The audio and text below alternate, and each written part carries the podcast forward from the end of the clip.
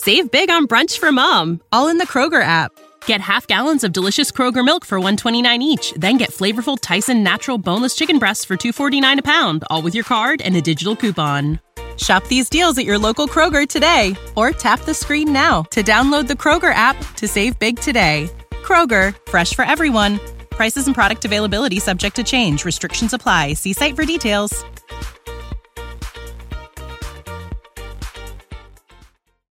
You're listening to the Destiny Show podcast, part of the Robots Radio Network, live on Twitch every Thursday night at 7 p.m. Eastern, 4 p.m. Pacific.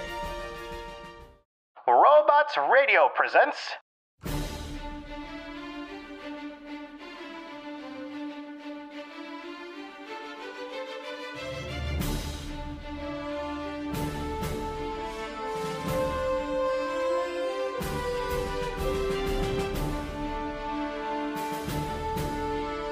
Hello, Guardians, and welcome to the Destiny Show podcast. I am your host, Cornholio, and I want to welcome you to the show.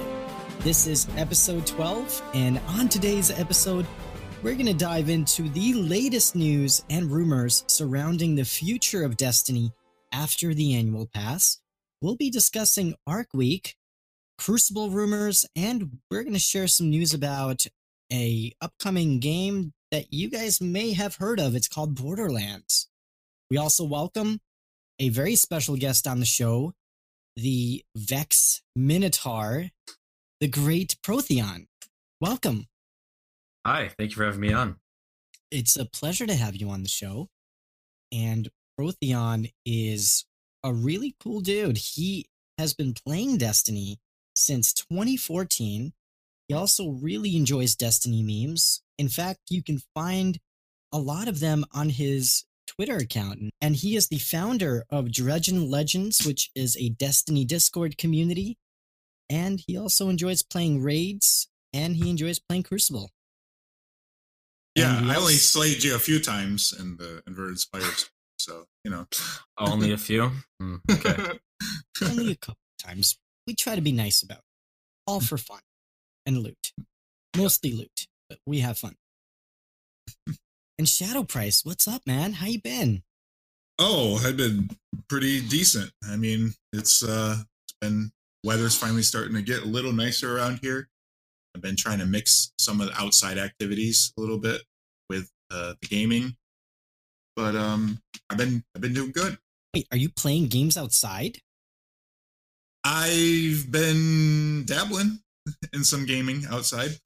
Like- I mean, I do have a Switch, so you know. Okay, fair enough. See, I have a Switch too, but it barely leaves the house. Yeah, that's what I. That's what's good about the Switch, and that would be awesome if I could ever put Destiny on Switch. I would, would love that. I know I I kind of harp on that every week, and I I kind of just want it to happen. Hopefully, one day I wake up and Nintendo will announce it that Destiny's coming to Switch. I can only dream. Then you get a Mario Ghost projection. That'd be pretty dope. Oh my god, sold. That would be pretty awesome. And maybe we can uh, play as uh, Bowser. Or we get to fight Bowser. How cool would that be? oh, a Bowser boss. Yeah, Oh yeah. that'd be dope. The next the next Vault of Glass raid is gonna have Bowser as the main boss. You heard it here on the Destiny Show podcast. Speaking of the Destiny Show podcast, you can find us on all major platforms, including Apple Podcast, Google Podcast, Spotify, Stitcher, Anchor, Podbean, and the list goes on. You can also find us on the web at www.destinyshow.com and you can follow us on the Twitter at The Destiny Show for all of the latest episodes and updates. And Destiny's been going through quite a quite a few things lately, right? We've had some news coming out and some rumors coming out. So I think today might be a great day to talk about these things. And we are still patiently awaiting for the weekly update to arrive, still not out. So hopefully it does come out before we end the show tonight, and we'll include that in the podcast. But before we dive into the weekly update, I do want to have a little chat with our good friend Protheon and find out a little bit more about him and find out how he got. s- So let's let's do that. Let's have our weekly discussion with the Guardian. And of course, we welcome Protheon this week. So, Protheon, I'm curious, how did you get your name? so uh, I originally started my Twitter account in 2014, just normal person, normal account, and then I saw a funny account. It was a parody account of the Cryptarch, and it would just constantly tweet like, "Am I allowed to swear?" It constantly tweet like, "Fuck you, fuck your exotic," and I thought that was hilarious. So I was like, "What could I do?" But I never really went through with it until later, until the House of Wolves came out, where there was a Vex Minotaur boss called Qodron that was super Oh, difficult to beat week one. Um, do you remember the Qodron's eye mechanic where you had to like shoot the eye, then the one oh, person Oh, yeah, shoots Prison the of eye can take the shields? Yep. Yeah. Yeah. So oh, I thought it was funny if I was that guy and was just a big jerk. So that's kind of like where I started. And then it, the Destiny 2 beta came out. And that's when Protheon was the first boss. And I'm like, how cool would it be if I just transferred my name to Protheon? So I grabbed that name as soon as I could. And then I wanted to be a content creator. I wanted to give back to the Destiny community because they've done so much for everyone. And I think it was just great to be a part of it. But just with my lack of uh, availability, I didn't have time to do it. So I thought if I can make people laugh, that's that's something I could do. So that's when I started, you know, um, introducing just silly memes, stupid stuff, um, funny posts, and it's just been uh, growing from there. So I've just stuck with the Protheon name. I don't really act like a parody account. I just kind of tweet whatever. I just kind of use the name. Um, so yeah, that's how I became Big Vex Minotaur Protheon. Yeah, I remember seeing those Cryptarch uh, posts a lot of times too, and uh, yeah, pretty funny stuff. And it's nice that Bungie has such a sense of humor. It's like they kind of just like go with it a lot of times. Well, then there was a time where some people got very successful from it, so they would just make other parody accounts. This was very early, like 2015. I'm not kidding. There was a parody account called Petra's Knife, and it would just tweet every hour saying "flip." I'm like, what is what is what does this come to? Wow. I mean, I'm Shadow Price, so we know what Yeah, that story is. Maybe you should start a parody account. If if Hmm. Shadow Price could speak, what would Shadow Price say? Bring me back to D2 yes. pinnacle Yes. weapon. Bring me Absolutely. back. That's a cool idea, actually. We'll, we'll talk about that. we'll talk after You know the show. Yeah, I mean, I would nice to be. It would be nice to see some of the legendaries come back. I know they bring the exotics back and everything, but it would be nice to see some of the legendaries come back. They don't all have to come back, but just a few of them. yeah, the only Just- the only step that they really took forward is the uh, oxygen is very close to the hung jury. That's yeah, about it. Yeah. I mean, they did bring back the Vestian dynasty, so that's Oh yeah, that's true. the sidearm from House of Wolves original. Without any random rolls. So every time you got one, you would like dismantle. Yeah. Yeah, that's you got. weird. So weird. It's instant I haven't dismantle. really- I haven't really used that gun too much either. I don't really use sidearms anymore. Does anybody? I don't think so. I think one of our buddies uses sidearms, but he just There is- started playing Destiny and he's yes. he's fairly new. He's a blueberry, so He thinks they're Good cool. feedback. He's like pew pew pew. Look at me. oh, this is awesome. I'm gonna use a scout rifle and a sidearm, and it's gonna be amazing. I'm gonna kick ass. And I'm like, why would you do that, bro? Like, get a shotgun. Have you heard of the? Do the you not have? Do you not have IKELOS? What's wrong with you? He actually Yeah. does not. Well, I actually got him the game, the Vanilla Destiny, because I had an extra copy from Humble Bundle, and he really enjoyed the game so much that he picked up the Forsaken expansion and the annual pass, and we've been playing ever since. And that was about three weeks ago, and he's now like 650, 660 on his character. Like, I'm really impressed with um, how he was able to get his character up so quickly. And he has three characters too, which is crazy. Shadow Price doesn't even have three characters. Eh, I have three characters. I just don't play all three of them. They're both All level the ten. They haven't faced Ghaul yet. What are their light levels? Let's talk about that. Actually, I did finish the campaign on two of them. There's just one I still haven't finished, and that character I haven't finished it on is like six seventy something. Right? really? Oh, you've yeah. been doing those 640 bounties, huh? Yeah, I did like the six forty bounties, and then I equipped all the high weapons I had. Everything. I got some higher armor props. That makes sense. Okay. So, Protheon, how did you start playing Destiny? So I was a big Halo fan. Um, the first Halo I picked up was Halo 2. Played Halo 3, and then played Halo Reach, which was my favorite Halo. I know it's your favorite Halo as well. I know it's kind of an unpopular opinion, but um, it's, it was my favorite Halo game, and I played that even after Halo 4 came out. I still just stuck to Reach and kept playing it. And then I saw Bungie was making a new game called Destiny, and at first I was kind of skeptical about getting it, and then my friends kind of dragged me in, saying, "Hey, the beta's out. It's free. Just check it out." And that pulled me in. So thanks. Um, I have been playing pretty much every day since then.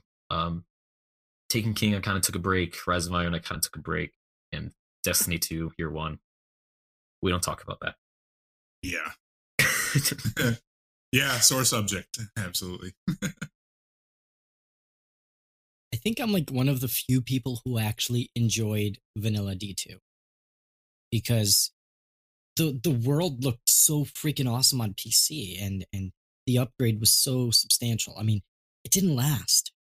It didn't last. I, I think that it didn't quite get enough content to last us beyond. I kind of put it down around November, I think, and hopped in for a little bit during Curse of Osiris, and then didn't hop in again till Warmind.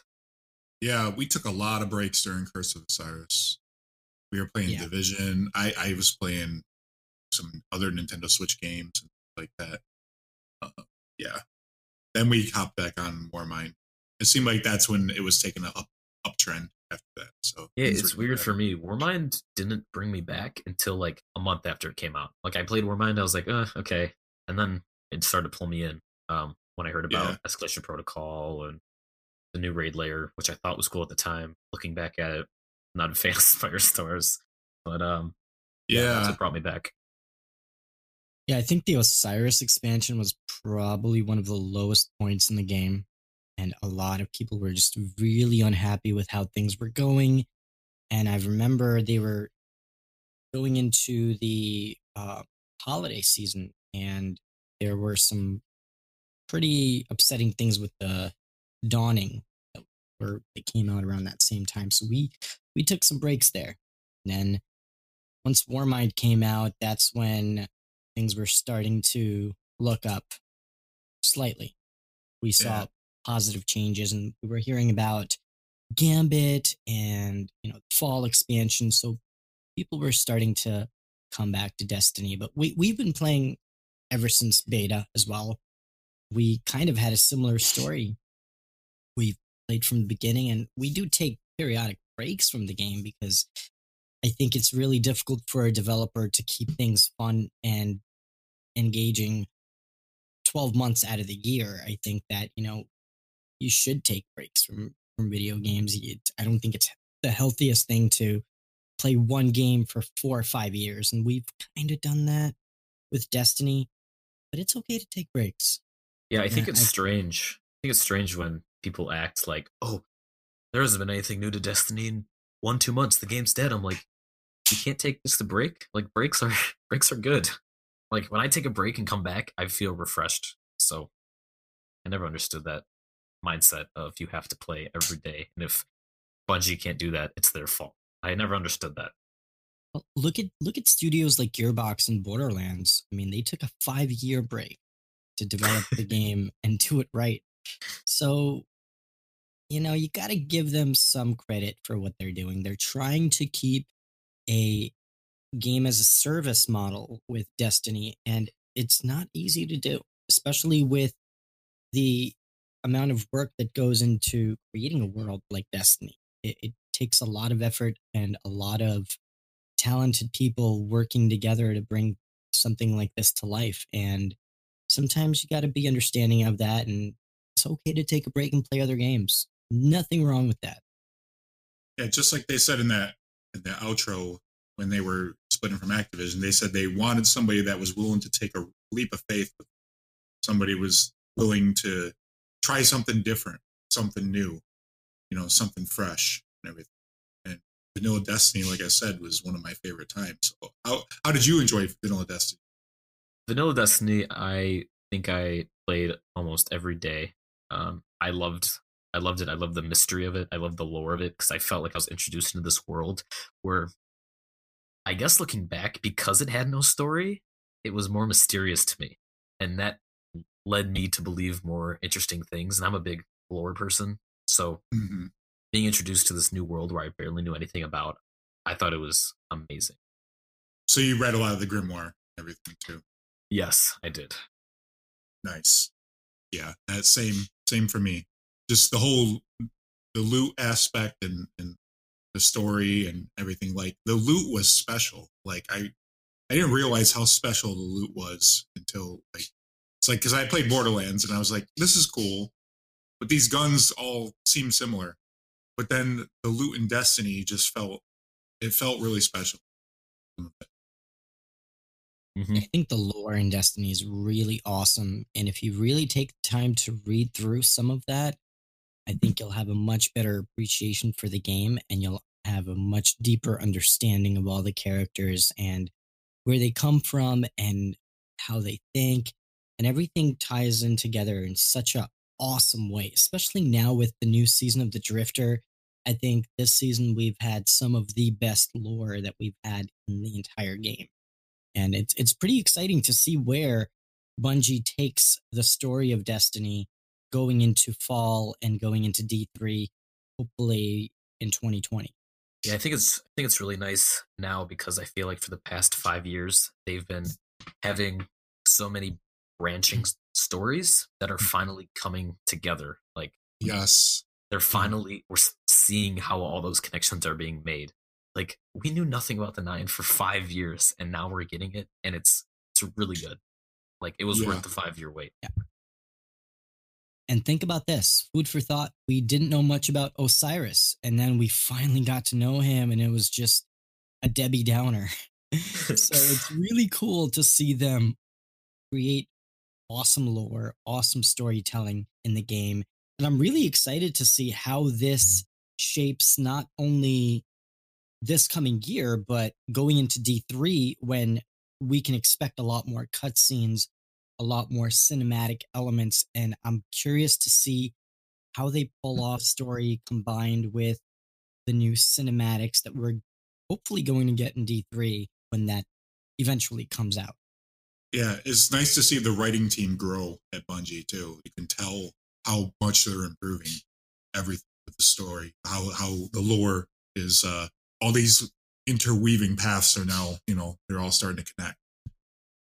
It's interesting you mentioned that because I think part of it has to do with the fact that they finally have a team that they settled in with.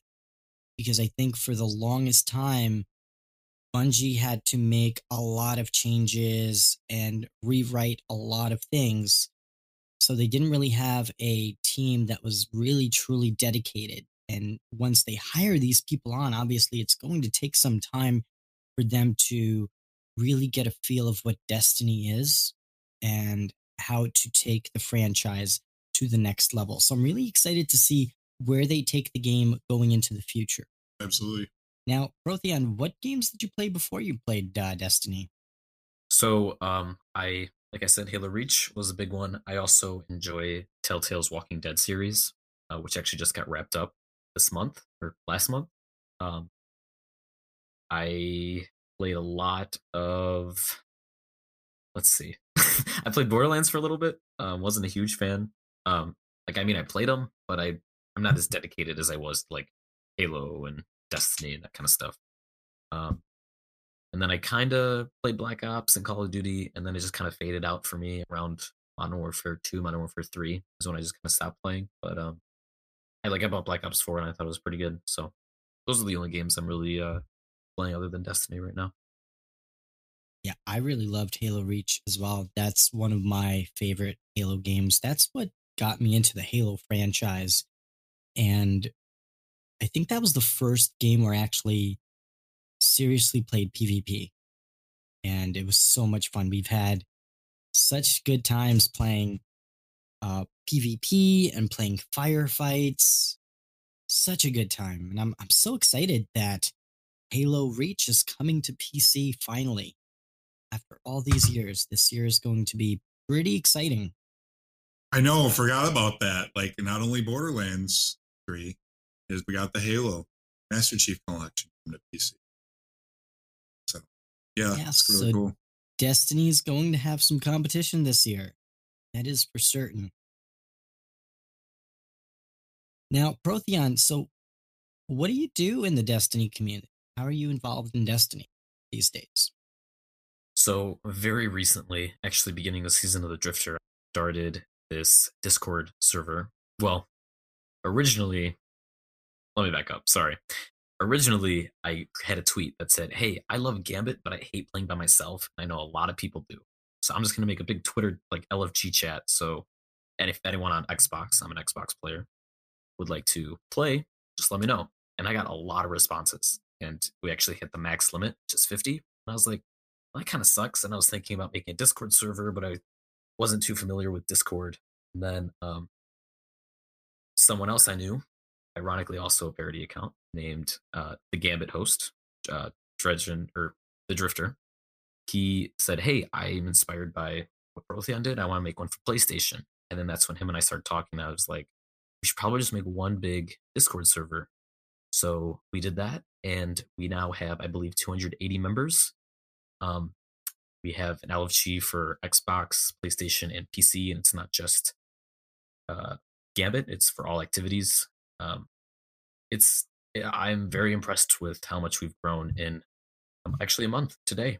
Didn't season of the Drifter start March fourth, March sixth, something like that. But yeah, in a month we got 280 people that are ready to just play, and I've been very happy with it. Awesome. Well, make sure to shoot me a link to it and I will include that in the show notes. So if anyone wants to check out a cool new Destiny Discord community, you can do so with uh, Protheons. Yeah, thank you. And then um I guess also I would just make memes. If I if I think of something funny or whatever, I try my best to just make people laugh. Um so I usually whatever's going on in the community, whatever's happening, I just try to tweet something relevant that'll make people and brighten their day. That's really awesome. cool. Yeah. That's awesome. Yeah. And that's what I love about the Destiny community that a lot of the people are so positive and so community driven and happy to help other players. You know, and, and I think that's something very special about this community because ultimately we're very vocal about the game and the way that it's being released, but we're also very passionate and we care about the game and we want for it to be better. And it's it's awesome. You meet so many great people in this community, whether you're a 70 year old playing with your grandson or whether you're you see so many cool people out there from artists to Musicians. musicians and all kinds of Yeah, Yeah. it's a very diverse community. that is very true. yeah, I had a chat with Big Show one time before on Twitter and everything, and he's a huge Destiny fan. Uh, during the Warmind uh, days, it's yeah, it's really cool. It's just really cool to see how positive people are and how they're willing to like you know share their stories and things like that. It's it's it's just really cool. There's this uh guy in the in the Dredgen Legend Discord server. I can't remember the name, but he helped seven people with the Thorn strike. Anyone who Wow. said, "Can anyone help me?" He was like, "I'm on it. I'll help you," and he got everyone through it. If I remember his name, I'll let you know. But it was just amazing to see, like running that strike seven times would make me go insane. that strike is hard, yeah, especially when you get to the boss. yeah, definitely. Yeah. Didn't we try to like two man it? Um, we might have, but we did. definitely need. And then we needed got a third. We're like, Yeah. uh, this is taking a bit longer than we expected. Let's get a Yeah. in here. We got this. We like to challenge ourselves, but only so far. We could use a third. they just released the TWAB, by the way. Oh, nice. F5. F5. Well, I don't. I'm reloading. I don't see it. I don't either. Are you sure? Yeah, I just got that tweet notification. We're getting ready for some high voltage. Man, hmm. yeah, it's not refreshing for me either, Corn. That's weird. Maybe I'll just reload. Maybe it's only available to certain people. They just hid the weekly update Yeah, for a specific group. maybe the VIP. I do want to ask you. You've been playing Destiny for quite some time. Do you have a favorite exotic weapon in Destiny? I do. And it was the bad juju, which is still not in Destiny 2. Nice. It was the one I brought Vault of Glass. Pulse Rifles used to suck in the beginning of Death. They were not very good um, in PvE. Um, Mhm. But I just loved the health read and the super energy. And I was a Nova Bomb uh, Warlock. So I brought that. And then I got Obsidian Mind later on. And I just paired those two together all the time. So I just had endless super. Um, I love the design of the gun. Really hoping it comes to Destiny 2 soon because I miss it a lot. Yeah, that was a cool gun, kind of underrated in a way. Yeah, that would also go good with like Skull Dire Ahamkara too, probably, wouldn't it? And Yeah, yeah. So uh, I still need to get the ornament for Skull of Dire Ahamkara. It actually turns it black, so I need Oh, that. nice. Yeah. Yeah, like the design of the weapon was it, it was really cool. Like it had like that smoke on the front of it. I think. Mhm. Yeah, it was a cool cool gun. I'm very fond of weapon that you guys might recognize called Icebreaker. That was my favorite weapon in the game for for exotic. I've had so many awesome memories playing through strikes, nightfalls, and it was really my go-to until they nerfed it quite a bit in D1. But that was such a special weapon to me. Ah, I see the twab now. It's up. Finally, F5. A little bit late, but you know, better late than never. But we're going to dive into it in just a little bit. But before we do, um, I do want to ask Protheon a few more questions. And Protheon, what are your thoughts on the new season of The Drifter that uh, came out this last month? So I love Gambit. I loved Gambit when it came out. Um, I do like the season more than Black Armory as of now, but I've also been playing the season casually just because personal life is in the way. Um, so I think it's better than Black Armory by far. I, I was kind of disappointed with Black Armory. If it didn't have the raid, I would have been really disappointed by Black Armory. Um, but I'm really liking Season of the Drifter, and I like the loop that they have between Reckoning and Gambit Prime. However, I do think that the players that don't like Gambit are kind of getting screwed over in a sense. Um, because I definitely feel that like if you don't like a certain activity, this isn't for you, which kind of sucks. Yeah, it's kind of good s- assessment of that. I would say. I think I've been playing this season more casually as well. I haven't been playing it as much as I played previous seasons. I think in Forsaken, I know life did. Same. And then after that, slowed down a bit. I think I also agree with you that this season is better than uh, last season that we got. Um, also, it's tough because in a way you have to properly set your expectations for the content that we're getting because essentially it's broken up into three content pieces instead of two that we had last year. So you're paying about between 10 and 12 dollars for each DLC content pack. So for what we're paying, I think that it's it's not bad. But I think that it's difficult to maintain a game as a service, um, especially when players are expecting new content each and every week.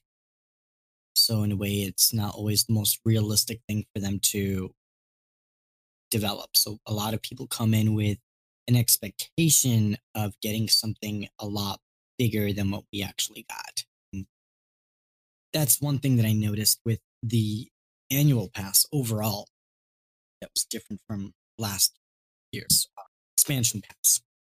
Overall, I'm pretty okay with the annual pass. I do think there could be some improvements. Um, I don't hate it as much as some other people do. But my biggest gripe with Black Armory was the forges really didn't feel different.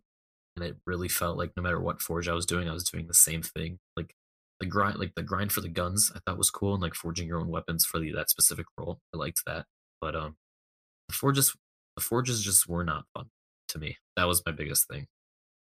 Yeah, I, I can I can agree with that for sure. Yeah, just like two they were too samey. You know, just yeah. Doing the same thing over and over again. There wasn't enough variety. Like the Reckoning has modifiers. That makes it interesting, makes it different, yeah. new stuff. But Forge yeah. is just the same thing. Yeah, and it you can get through the Reckoning stuff like uh, probably quicker and, and farm for those guns and everything. You don't have to keep going back to a NPC in the tower and everything yeah. to you know what I'm saying? You just load the thing right back up after you beat the boss. Mm-hmm. Right. So that's what's cool about it. Yeah, I I definitely agree on that as well. I think that Bungie I understand what they tried to do with uh, the forges, but ultimately once you got the weapon that you're chasing after, there's no reason to go back and play it. I think that's one of the problems with with Destiny overall. If you look at games like Call of Duty and with zombies, zombies are quite repetitive in terms of you're playing the same thing. But there's a reason for you to keep playing the game, right? You you want to achieve that high score. Where in Destiny, there isn't really a system built in where you have a real leaderboard or something for you to chase after after you get the weapon that you were chasing after in the game. Yeah, it's more horizontal progression in like zombies than it is the other. Yeah.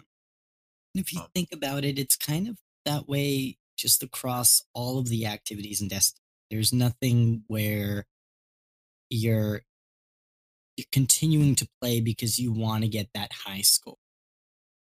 Or if you look at Halo Reach, for example, you grinded, especially in that game, because you wanted to achieve that pinnacle title in the game, right? And they kind of have titles with seals, but half of it is kind of hidden behind RNG, and it's just not a fun grind. And I, I think that Bungie definitely needs to add more verticality to the activities in the game, especially with things like forges or even Gambit, for example.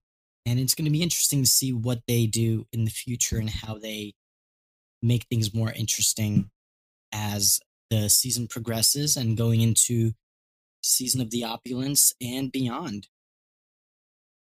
Yeah, I'm excited. Now, Protheon, if Destiny wouldn't exist today, what other game would you be playing? Oh God. Um I guess I'd probably still be sticking with the Halo series. Yeah, I don't see myself playing many other games. I mean, I play a lot of fun party games with friends. Um I get into new games here and there. Oh, also I uh this is a pretty big one I left out. I a lot of people hate me for saying this, but I, I like Smite. It's kind of like the third person League of Legends. It came to Xbox free, and when I first got my Xbox One, I was just looking at all the free games and I'm like, hmm, I'll try that out. So I play that quite a bit whenever uh, Destiny isn't isn't at its best, and I have a lot of fun in it.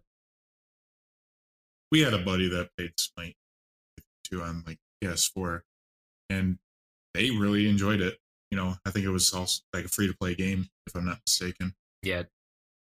Yeah, a lot of people just tell me, well, why don't you just play League of Legends? I don't know. It's better. and Protheon, I'm curious, what do you think of the Borderlands game and uh, Anthem? So yeah, Borderlands, I'm uh, I'm excited. I played one and two. Like I said, not a lot, but I played them. Um, I definitely know it has a good reputation, so I'm pretty excited for it. Um, and Anthem, I got Anthem, and I didn't didn't play it much. Uh, there wasn't much. There wasn't much bringing me back to keep playing. Um, I actually hit this block in the story, which I'm sure everyone knows about now. We have to like ignite these tombs or something. I got to that, and it's like a long quest grind. Uh, and I just was like, I finished it, and I was like, that was that was kind of boring. then I heard it started breaking PS4 consoles, so I kind of stayed away from it. Uh, since then, I know some people love it, so go ahead if you love it. Power to you, keep playing it, but it's not a game for me. Yeah, that was bizarre about the whole closing down the consoles, like just like shutting them down. Yeah. Yeah, and I've been hearing that Jason Schreier uh, broke some news of Anthem very recently. There's some new um, information that we got about the game's development. Do you guys hear about that? Yeah, lots of news. I was able to read the whole article, but it's it's a lengthy read. took me about like 30 minutes, 35 minutes to read the whole thing. Yeah, that's really interesting. I haven't read the article, but I have seen the uh, tweets from, uh, I want to say Skill Up tweeted out and a bunch of other members of the video game community. They tweeted out about Anthem, and it sounds like they're not doing too well right now. A lot of um turmoil going on with, with that game. Pretty much the TLDR is there was bad leadership. Um, EA pushed them a little too hard, but at the same time they weren't working as hard, and there was bad communication. Shadow Price, have you played any Anthem? I played like the open beta, I believe.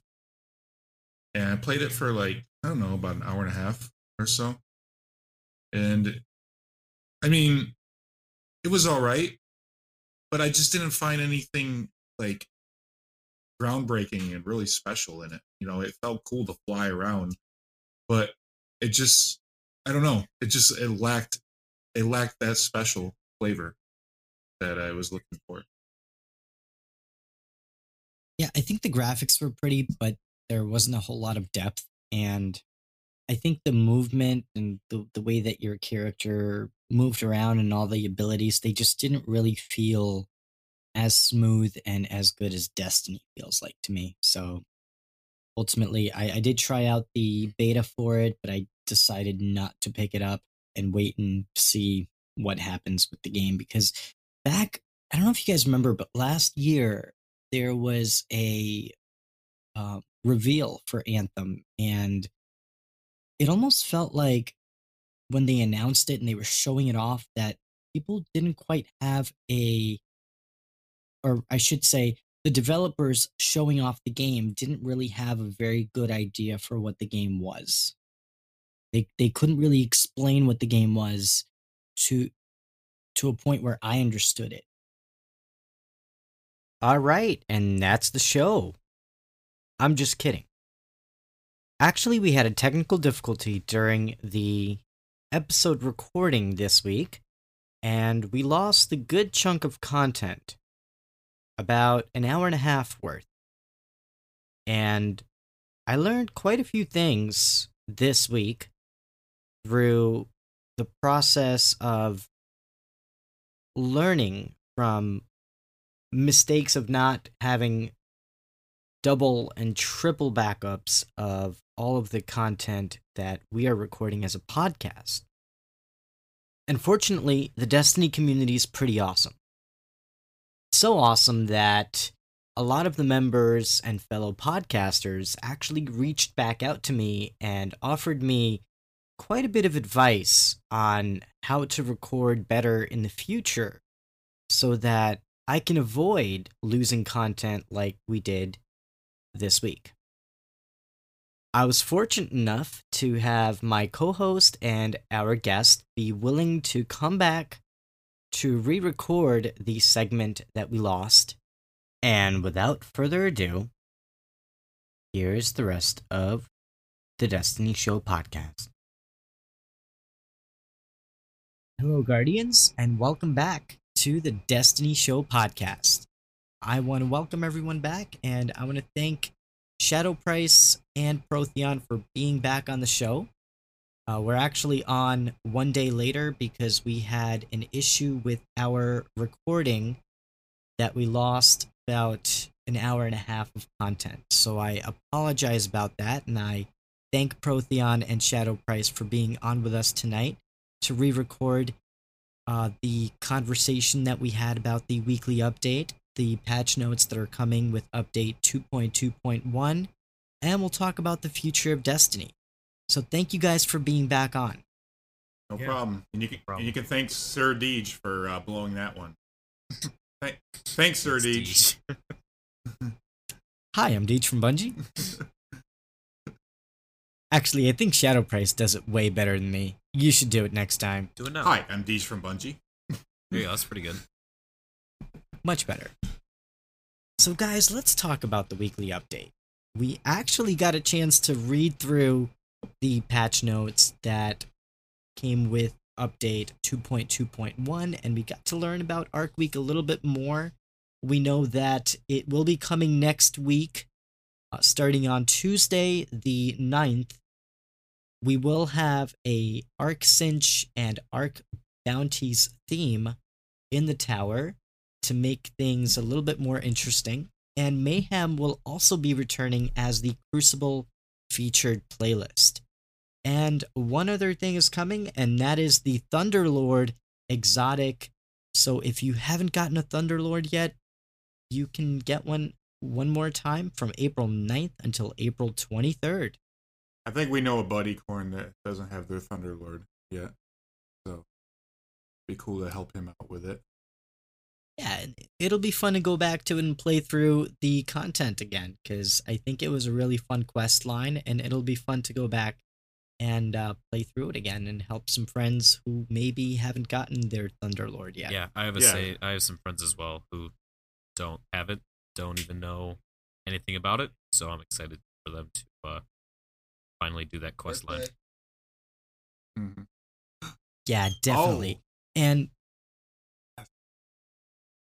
also, um, for the abilities, we have quite a bit of changes that are coming to Destiny with this new update. We have essentially all of the arc subclasses are being fine tuned and updated according to the new meta that is coming to Destiny.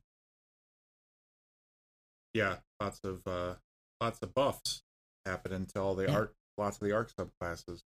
It's kind of weird because it's kind of weird because looking back, I don't know how I didn't see that coming because no one I know uses arc subclasses. Like if you look at it as a whole, they really aren't special, not really strong. The best one I could think of is Chaos Reach for the Warlock. Other than that, all the other ones are just kind of meh right now in both PVE and PvP. Yeah, if you're a hunter, everybody's using specter blades in PvP.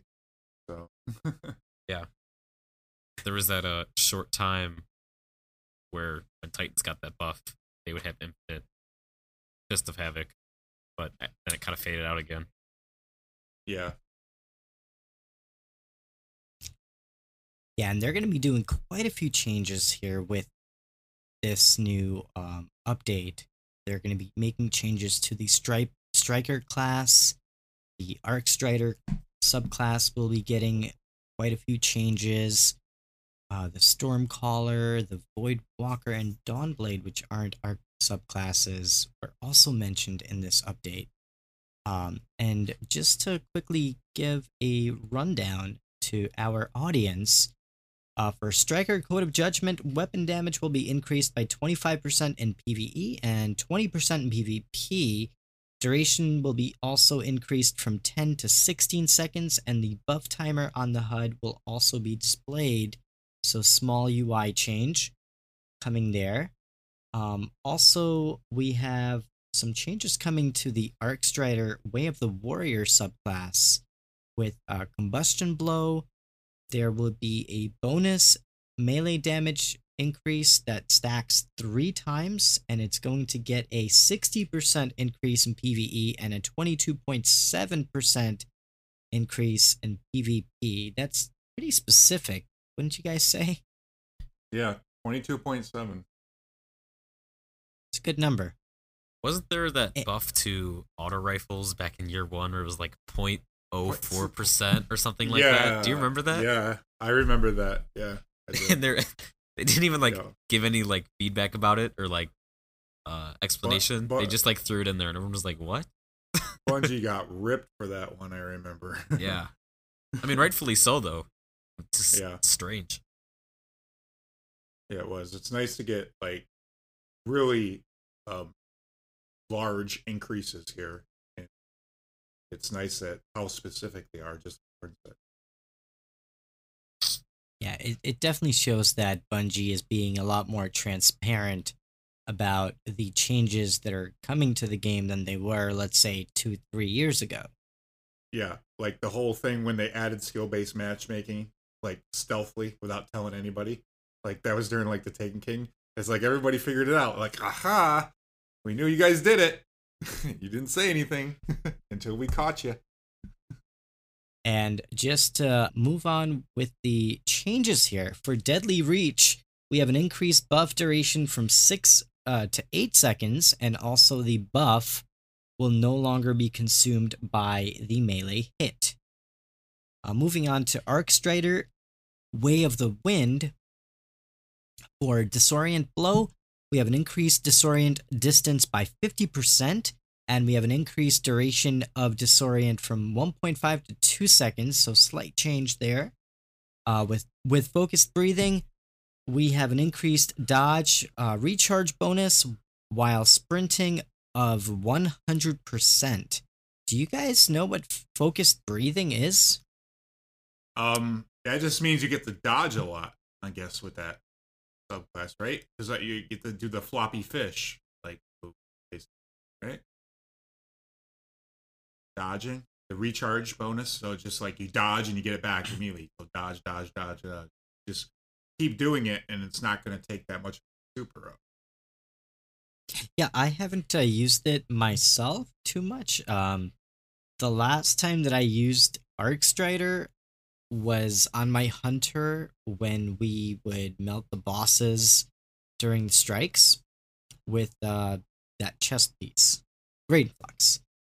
And that was the last time that I really used the Arc Strider subclass. I'm usually a Golden Gun uh, kind of player Ah, with my Celestial Nighthawk. so I found the focused breathing and combat meditation. What they do.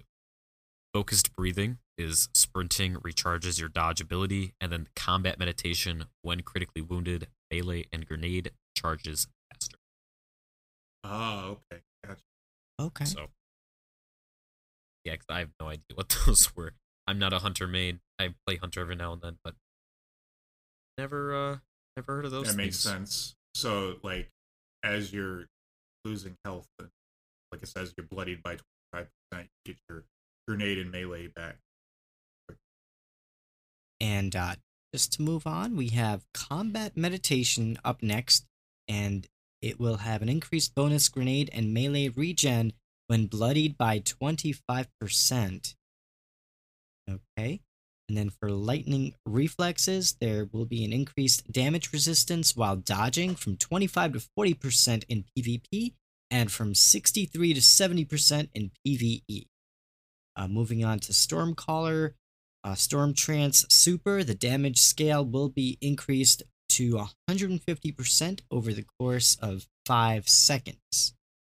Uh, for the Stormcaller Attunement of Conduction, uh, Chain Lightning Melee can now be chained up to 5 times, with each target hitting twice, and the chain damage will be decreased from 50 to 31 uh, chain hits per damage uh, hit. Cool. Any thoughts on that? Um, I actually got tagged on Twitter yesterday after the TWAB went out about the damage scaling up to 150%, where uh, I had a tweet about Storm Trance not being as strong, and I asked like people, what what would you do to it? And one of my things were having it scale up over time. So I think it's really cool seeing this because I do think that'll help the super. I don't know, do you guys play Storm Trance Warlock at all? You guys No, not as much. I mean, Not as much. I, I will be this week because I want to try out my Stormcaller again. Yeah, it it feels really weird because it does take out a lot of ads, but there's always that one major where you're just going at forever and it's doing nothing. So I think that's scaling up over time. Like if you are focusing your super at one enemy, it should scale up, do more damage. So I'm happy to see that change because now it's not just a ad super. yeah, and I like the fact that uh, the can chain up to five times too, and it start can hit twice, and then it's you know also the you know it's just it's you're attacking more enemies like with it with it, and it's becoming more effective, like kind of like how it was in D one. Everything that's pretty cool. I think that these are really interesting changes that uh, they're introducing to the game. And also for Arc Web, can chain more targets and go back and forth now. It will have increased chain damage from 10 meters to 12 meters, and chaining arc damage can now reduce cooldown of grenades uh, with an increase of 3% in PvE and 10% in PvE. It's actually interesting because it's going to have a greater increase in PvP as opposed to. PvE. Yeah, it's also interesting because the this is them kind of separating the PVE and the PvP, like sandbox. Oh, yeah. whereas how these subclasses are going to react.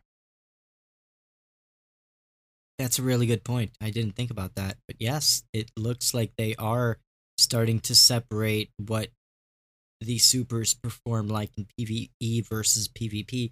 And it'll be interesting how they uh, create changes to things like spectral blades, because that's been a pretty powerful and overpowered ability in PvP, especially in the competitive landscape. Yeah, we're getting down to that one. and we all know about that. Um, so moving on, Stormcaller Attunement of the Element. We have Electrostatic Surge We'll have an increased bonus regen rate of Rift by 600% with nearby Guardians. It will also have extended Rift duration increased from 15 to 20%, and it will also have UI updates where the buff will now be visible on the screen.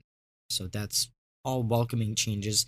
That one's really interesting because it almost feels to me like the buff that we got during Crimson Days, where if you're nearby your enemy, you get a buff throughout the duration of the match.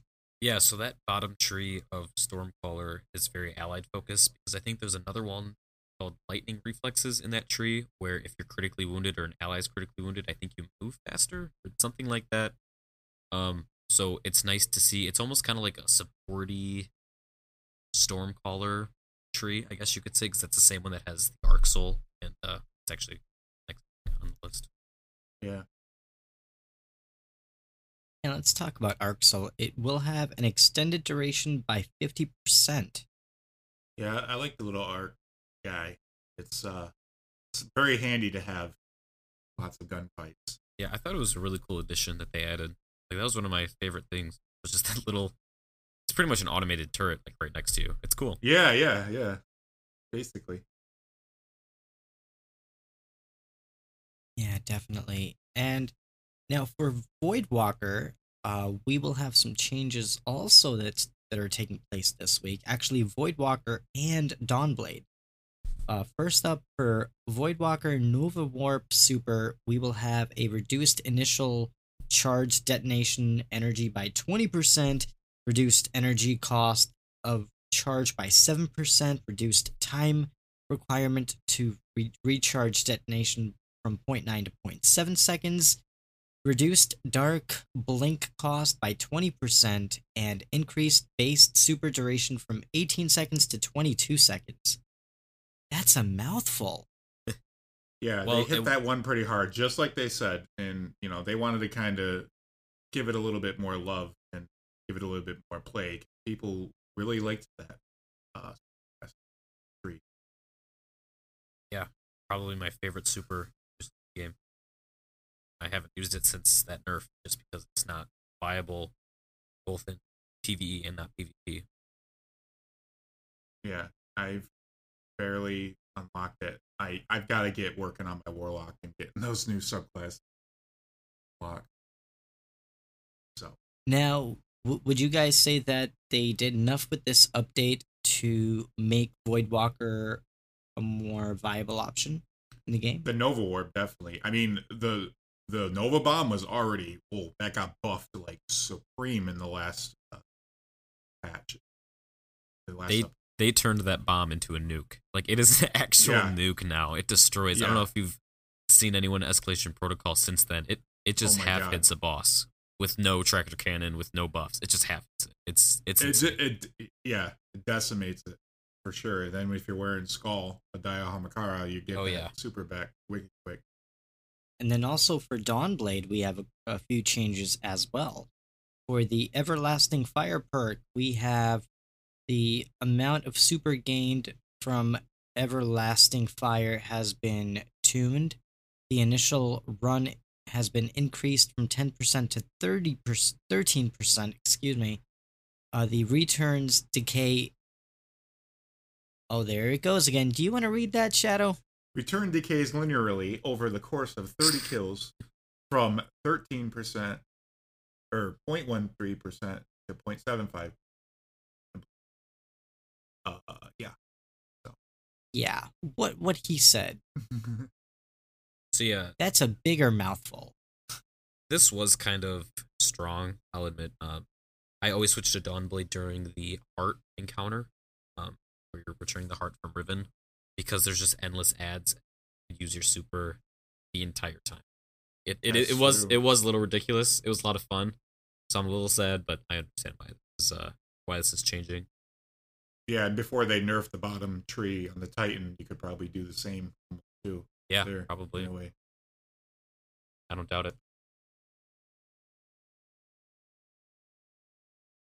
And then to finish up the discussion about super abilities, we have a really interesting comment that was uh, mentioned by Cozmo in the update, and that was regarding spectral blades. And he m- went on to mention that it will be brought back in line in the near future, which to me means that it will get a buff. No, it'll get Does that? it'll be get a nerf because right now it's like really strong still, still super strong. They said that's out of bounds and they're looking to you know do something with it, but they're not ready to put forth that you know that nail, fortunately.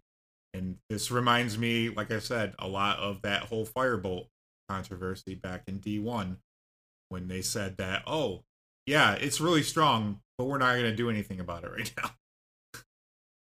Yeah, and uh, I I think I finally kind of figured out like their philosophy on things, especially with the Crucible. Um, when they want to fix something, they try to really get it right, and I don't think that's how you do it. I think it should be learned by trial and error.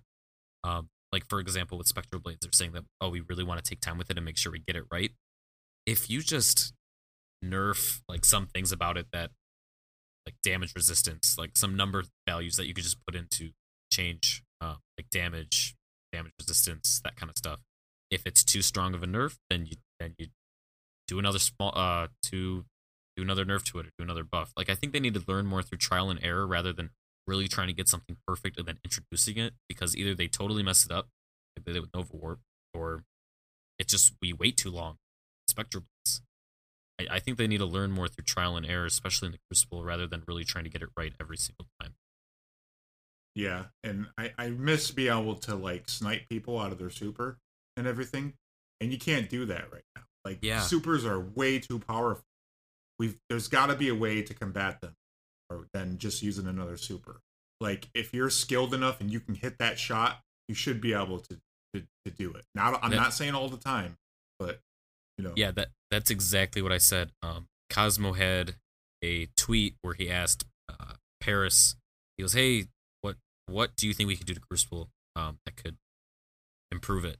And I replied, I was like, "I know you're asking him, but this is me." And I said that supers are way too strong, like in general, like exactly what you were saying. How sniping, like you should be able to snipe someone out of their super. That's a skilled shot to take, especially because supers Yeah. make you move much faster. At least with a high impact snipe. Yeah, you should be able to- exactly. Yeah, and I, that was the biggest complaint in uh, when they introduced Sunbreak Sunbreaker in D one. You couldn't one shot them out of their super no matter what, and then they changed that eventually, so you could. Mhm. But now it just Yep. doesn't exist at all. Yeah. I think you could do it with like Arc Staff and maybe Chaos Reach, something like that, but not any other Mhm. super. Right. Yeah, that's a really good point. Yeah, I think that part of the problem with Crucible is that yeah, supers are so powerful right now that you can't really combat. Unless and I with another think super, maybe yeah. Yep. unless you have another super, and oftentimes you would go into the competitive playlist, especially, and you would just get destroyed because the other person's using spectral blades and you can't even see them coming. And it's either that or one eyed mask that was really the most overused uh, ability in the game during uh, the time about a few months ago before they did uh, the changes with the nerf with what's that the one eyed mask. I think it was the beginning of March, if I'm not mistaken. So it was about a month ago. Yeah, sounds about right. Yeah. I'm wondering what would happen if they completely removed supers from the competitive playlist altogether, where you are completely dependent on you and your weapon and your ability to shoot the enemy from whatever distance you are I, given on the map. I think I would like to see something like that in Destiny. I would like to see like a gun game mode like uh they have in Call of Duty where you're just using guns. You're Start off with the Vestian. Dynasty as you move your way. up. Yeah. Yeah, Yeah. I would love that. I I agree with you with the super thing, but I also kind of disagree at the same time because supers really make Destiny what it is, and if you take that aspect away, what game is it? Um, now, Yeah. but I I totally understand like through the competitive, like I would like to see them introduce something similar to that because supers do play such a strong role um, in competitive whole. Yeah, I'd just like to see a game mode. I, I'm not saying strip it. Oh, yeah. like you know Crucible, like or even competitive. Just I'd like to see some sort of game mode, just like in Halo they had shoddy snipes and everything, where you used a, shotgun and a sniper. And I thought they were gonna do that more, like with the the skirt. Uh, what's that called? The cannon. What was that game mode called? Scorch cannon. Yeah, The Scorch cannon, right? that one game mode where you just go with the scorch cannon. I thought that was so much fun, and then they just like, eh, Yeah. we're done. I was like, that was Yeah. so cool. I would love to do more stuff like that. Yeah. I would too. it's gonna be it's gonna be interesting to see what happens with the Crucible over the course of the next three to six months, especially going into season of the opulence and going into the fall update that we will be coming uh, with Destiny, and we will talk a little bit more about that later on in the show, but. I think it's going to be a really interesting thing to see how they can incorporate the game and what new things they can bring to the Crucible to make things interesting because they did actually mention in the weekly update about the Crucible and we will talk about that but before we do I I do want to dive into a few things that were mentioned about patch notes. Update 2.2.1 which is coming on April 9th we do have new exotic weapon catalysts that are being introduced into the game. For the Nightfall and Strikes playlists, you will have the opportunity to get the Prospector, the Rat King, and the Hard Light weapon catalyst starting on April 9th.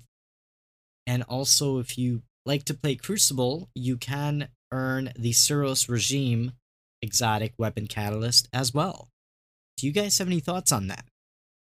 I'm pretty happy to hear this. It gives us uh, some horizontal progression, things that we can chase um, that will make our guns more powerful, our exotics. I'm I'm happy that they didn't ditch this idea of weapon catalysts as a whole because they haven't added any in almost a year. I would say. Has it been almost a year? Just about. There Yeah. wasn't for any any Forsaken. Yeah, they just introduced them and then they were like, and we're done. And I thought yeah, that the they last were going to be ones done. we had were Warmind, I believe. You know, when we had the sleeper catalyst and the one for Huckleberry, and you know those. yeah, so I'm I'm happy that they haven't uh, ditched this idea. I thought during Black Armory, I was like, oh, we should see more weapon catalysts by then. That's, that's plenty of time. There'll be more exotics, and they didn't. And I was like, Mm. oh, okay. And then Season of the Drifter came and no more, and I was like, oh, I guess they're done with that. But I'm I'm happy that they're that they're bringing these back. Yeah, Yeah, ab- absolutely. I think it gives us things to chase after. I think it is unfortunate that we haven't gotten any strikes in seven months since Forsaken launched. So I think it does limit the variety that you have in your gameplay in some ways, and it does add some level of repetition to what you're doing. Although it does give you some new things to chase after. So in that sense, I think that you know they're they're doing better than how they were in past seasons. Yep. And now to move on to a few more things in update 2.2.1, they do talk about the Warlock Bloom ability fix that's coming next week on April 9th. Um, also, Xur will offer random roll perks for armor. And I thought that was already included in the game, but I guess maybe that wasn't. Yeah, I went to Xur today and I bought um Gwisin Vest because I don't have that for my hunter yet. I was like, oh, I guess it isn't random rolls. I, I don't know why I thought it was, but yeah, I thought it was too weird. Okay. Wait, you you can buy Gwisin Vest right now? Oh yeah, yeah, yeah. Hmm. It's being oh, sold as nice. Oh, that's awesome. Yay. Oh, I'm gonna have to pay a visit. even more spectral blades in the Crucible. Yes. And I was listening to the DCP, and they said it's possible that they want to give it one last hurrah. that would make sense. Yeah. Just one last, you know, it's like before they nerf it, one last run out there with the Spectre blades. Spectral Did they do, blades. didn't they do that with Gjallarhorn? or am I yeah, I, think so. Yeah, they had They, a like, one week sold- meta. Yeah. Yeah. Yep. They sold Gjallarhorn the week before Taken King. And then they nerfed it. after that week. Yeah. what a slap in the face. That's great though. Yeah. And then the people on Xbox, like, unfortunately, they didn't get that. They didn't get the full Hawk Moon. They got the they got the Gimped Hawk Moon. You know. Yeah, I'm an Xbox boy, so Oh, I fully understood. I I got hawk moon. I was like, oh, this is the weapon everyone's been talking about. And then I was yeah. Actually, originally me and Shadow Price started playing Destiny on the Xbox platform. Then we moved on to PlayStation 4, and then finally we built our PCs literally the day before beta came out Yeah. on PC. Yeah. and we never looked back. Did you guys get D2 like on PS4 like for those 1st couple Mhm. months or did you totally wait until the PC no, release we came out? we were there. Shadow Price, which which copy of, of Destiny 2 did you purchase for the PS4? purchased the collector's edition. Oh boy. Okay, just just checking. Yep, it's sitting on my shelf right back there. Listen, I promise you that solar blanket will come in handy one day. Between that and the solar charger, oh man, Oh yeah. you're gonna be you're gonna be set. Mhm. Gonna be a good time. Uh, but uh, to move on to some other updates, we do have uh, infusion fixes that will take place next week. Also, with Gambit Prime, we have a number of changes taking place for invasion kills. Um, invasion kills will heal eight percent of primeval health instead of twelve percent. So, in effect, you're doing less damage when you kill some somebody from the opposite team. Uh, portal cooldown timer has been increased to 40 seconds, up from 30 seconds that is currently in place right now.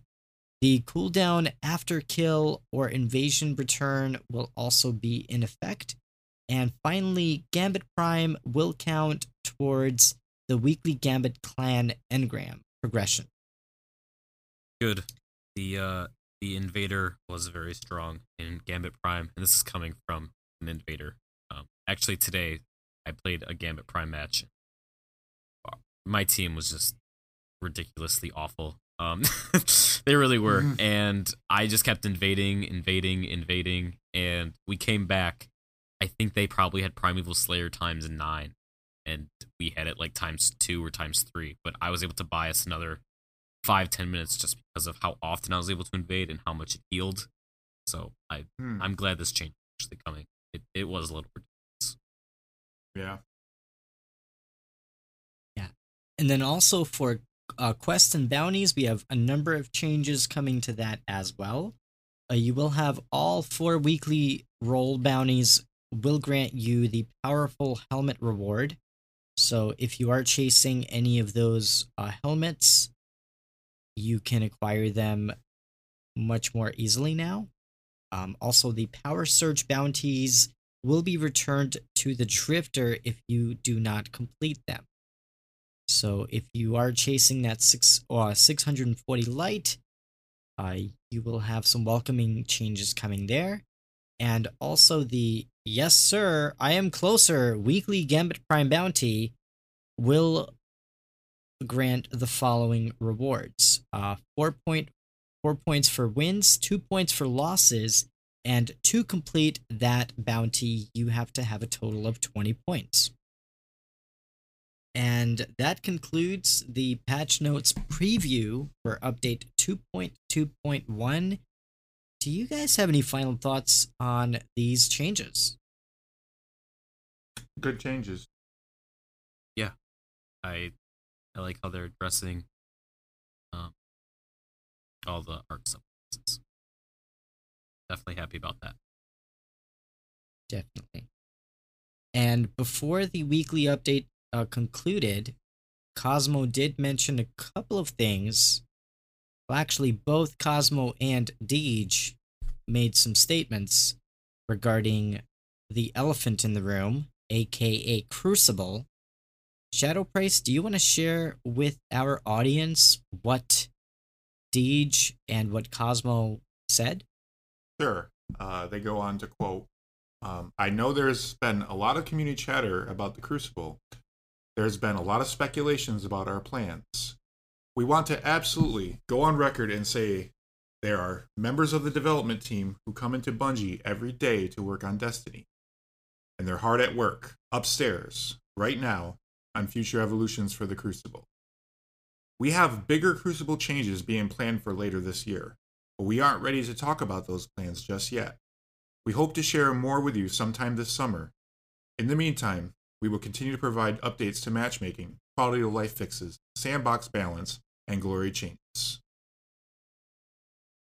So they wanted to make sure that they got that word out that, you know, they have not forgotten about Crucible and it's something that will be coming down the pipe. Hopefully, changes to all these things. Like I'm really looking at the glory changes. I'm hoping that's something substantial. Definitely. I mean, the the change that they made this season, um, I don't know if you've had a chance to really play comp. It's actually pretty nice. Yeah, Yeah. It, you do progress much quicker. Fat, way faster. yeah, Mhm. and I think that was appropriate because even getting just a max rank in comp took a long time, very long time. So this change was good. Yeah. So I'm, I'm, like you said, I'm happy to see what else they have for us when it comes to glory changes. Yeah, I think the Crucible needs a lot of changes in order for it to be something that people want to play. I think that the updates that we got in March were a step in the right direction, definitely, so I can't fault them for it. I do think that it kind of sucks that we haven't gotten a single new Crucible map in seven months since Forsaken launched. And between that and Bungie being so quiet about the state of the Crucible, and with Josh Hamrick and Jon Weisnewski leaving last week uh, from Bungie, I think that there were a lot of speculations about whether or not Crucible would even be a thing one or two years from now as Destiny evolves as a game. So I think they need to do a little bit better, and I think they also need to maybe preserve what works in the game and not be so quick to abandon it, which I think Trials of Osiris, it was a fun event. I think that they should have maintained that mode as it was. And if they brought it back the way that it was in D1, I think people would be happy, even if it's something that's in between what they really want to do next with competitive multiplayer and the Crucible. Yeah, I think something they could do is introduce Crucible Labs again. Do 3v3 just elimination, just in Crucible Labs. See community feedback on it. Because they, I believe that they said that they think 3v3 elimination wouldn't be, wouldn't work as well. Did they say something like this? Or am I quoting nothing? Um, I, I think they said something similar to that. Yeah. Yeah. Like, at least just put it out there, see what people think about it. Because maybe they could be right. Maybe it doesn't work in D2 as well as we think. You never know. But at least put it out there. Use the Crucible Labs Yeah. function. They well, I don't can't remember the last time they used Crucible Labs.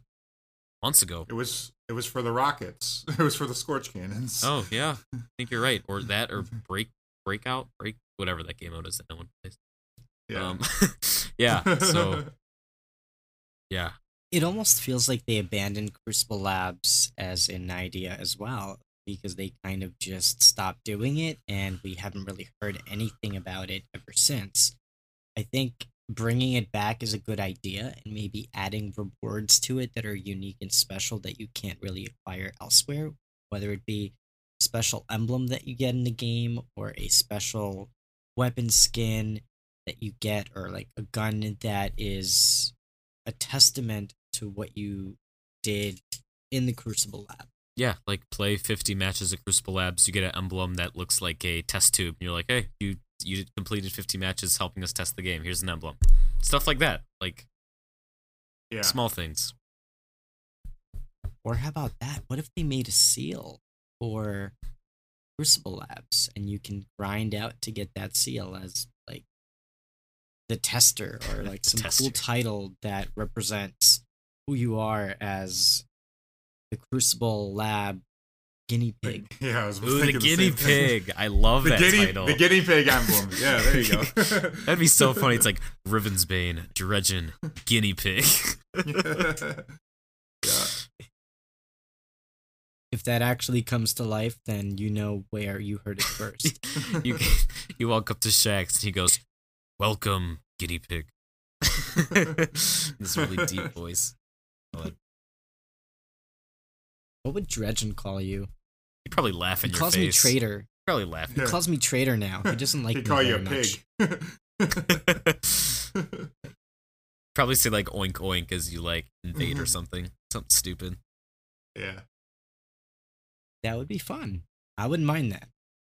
Yeah. Well, the That would definitely make things more interesting. Speaking of you being called a snitch or whatever, uh, the drifter called me that, and I sided with him. I was like, okay, asshat, I sided with you. What are you talking about? So I think that's an audio bug. I was a little pissed off. I was like, really, homie? I didn't betray you. we're, we're, we're homies, bro. I didn't- Yeah, I, I don't think I'd I don't think you. it's an audio bug. It's not an audio bug. It is an identity crisis. probably.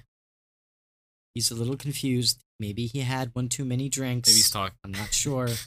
He, yeah, he had some of that moat juice. Some of Overdo- dark moat juice. Overdosed on some uh, Vex milk, maybe. Who knows? That's great. So we have a tradition on the show. We rate the weekly update in the form of spicy tuna rolls, between one and five. One being really crappy, and five being the best damn spicy tuna roll money can buy. How would you rate this week's Bungie weekly update? Now, I know I gave this 3.5 last night before the snafu. I'm going to up it to 4 because just l- listening to all the changes that they made with all these, like, all the subclass changes and things like that, and the introduction of the catalysts and them addressing the crucible, you know, a little bit more than what they did on the thing the other day. Um, I think I'm going to up mine to a 4. Yeah, I I totally agree. A four. Um, I think they if they were to call this update something, it would definitely be like mid-season quality of life update because it's a lot of quality of life stuff that actually we've been talking about since the beginning of season of the Drifter. Um, so it's nice to see these things. Um, it's not a huge update, but it's definitely something that we'll notice in the world. So yeah, I give it a four. Yeah. Um, they talked about a, a lot of good stuff. hmm Yeah, I'm gonna give it a four as well, just because you guys are back. We're recording a podcast. I'm feeling good, so screw it. I'll give it a four. Why not? You know, I was a little hard on them yesterday about the the Arc Week not being as eventful as I thought it could be, and you know what? I still feel that way. I think that they could have done a lot better with Arc Week, but screw it. They're making changes. They're making the game better. We have some catalyst to chase after, even though we have to play the same strikes we've been playing for the last two freaking years. I'm happy. They're making changes. They're they're giving us a better destiny, and I think that we're gonna be looking back at this moment in in a year or two, and we're gonna appreciate the game at that point a lot more than the incremental changes that we're seeing today. Absolutely. Yeah. So moving on, let's let's talk about the future of Destiny after the annual pass, after the season of the opulence. And we have a an individual to thank for this uh, by the name of Anon the Nine on Reddit for providing this information to the Destiny community. Yeah, and a quick spoiler alert, just in case anybody doesn't want to hear this, wants to go in completely dark to any of this new uh, content that will be possibly coming.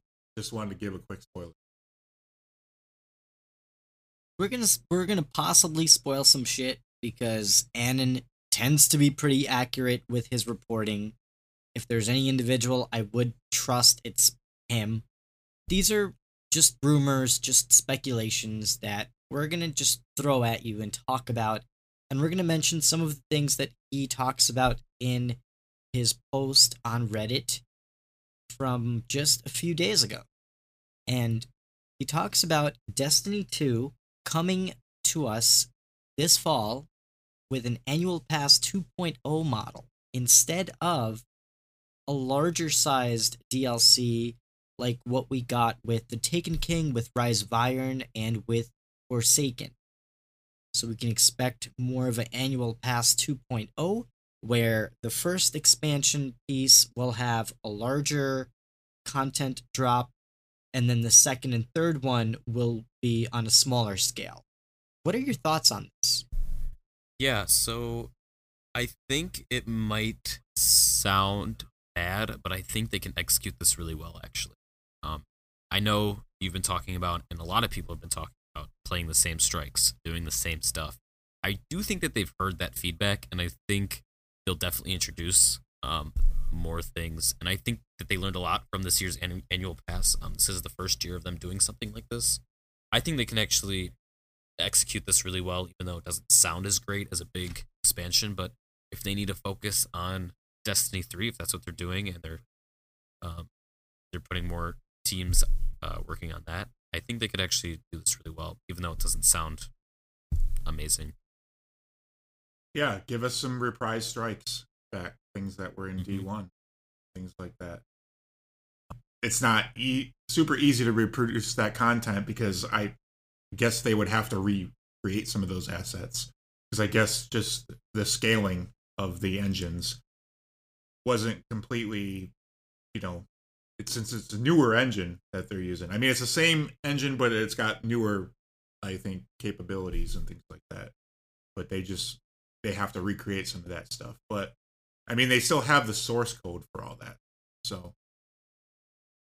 And I think the blueprint is already there. And if they really need to focus their efforts on Destiny 3, they can always charge, let's say, $30 for an annual pass 2.0 and then hand off some of that workload to another studio to work on bringing us, for example, Vault of Glass 2.0 and bringing back some of the old strikes, bringing back some of the old weapons from Iron Banner in Destiny 1 bringing back the content that would be special to the people who came from Destiny 1, but also would feel new and fresh for the players who only played Destiny 2, especially the, the players who play the game on PC. Oh my god, I would love to have a blast from the past Iron Banner. Oh. Would love it so much. Get to get like a, a Aphrodite spear or a Jolder's hammer or a Fellwinter's lie. Don't speak of that sniper ever again. God. Ugh. Oh man. Um, As long as it yeah, doesn't have final round, right? yeah, exactly. Or uh, shot package. Oh, Um, shot package. Yeah. uh, yeah, my friend actually had a god roll. I think it had rangefinder and shot package. I was like, I Oh, hate man. you so much. Um, yeah, something that I was actually thinking about was I wonder if Activision maybe wanted them to put out another Forsaken size DLC for two, and I wonder if they because they're gone now, they're going to kind of split up that content and make that into an annual pass rather than a big content drop. 'Cause I I don't see Activision approving uh thirty dollar annual pass again. I, I I guess I just can't see Activision wanting them to do that. I don't know. What do you guys think? It would buy them probably. Yeah. like that. You know, so it's possible, yeah. That that's that they could do that. I think that uh, the content that's going to be coming out this fall, they probably started working on it at least a year ago.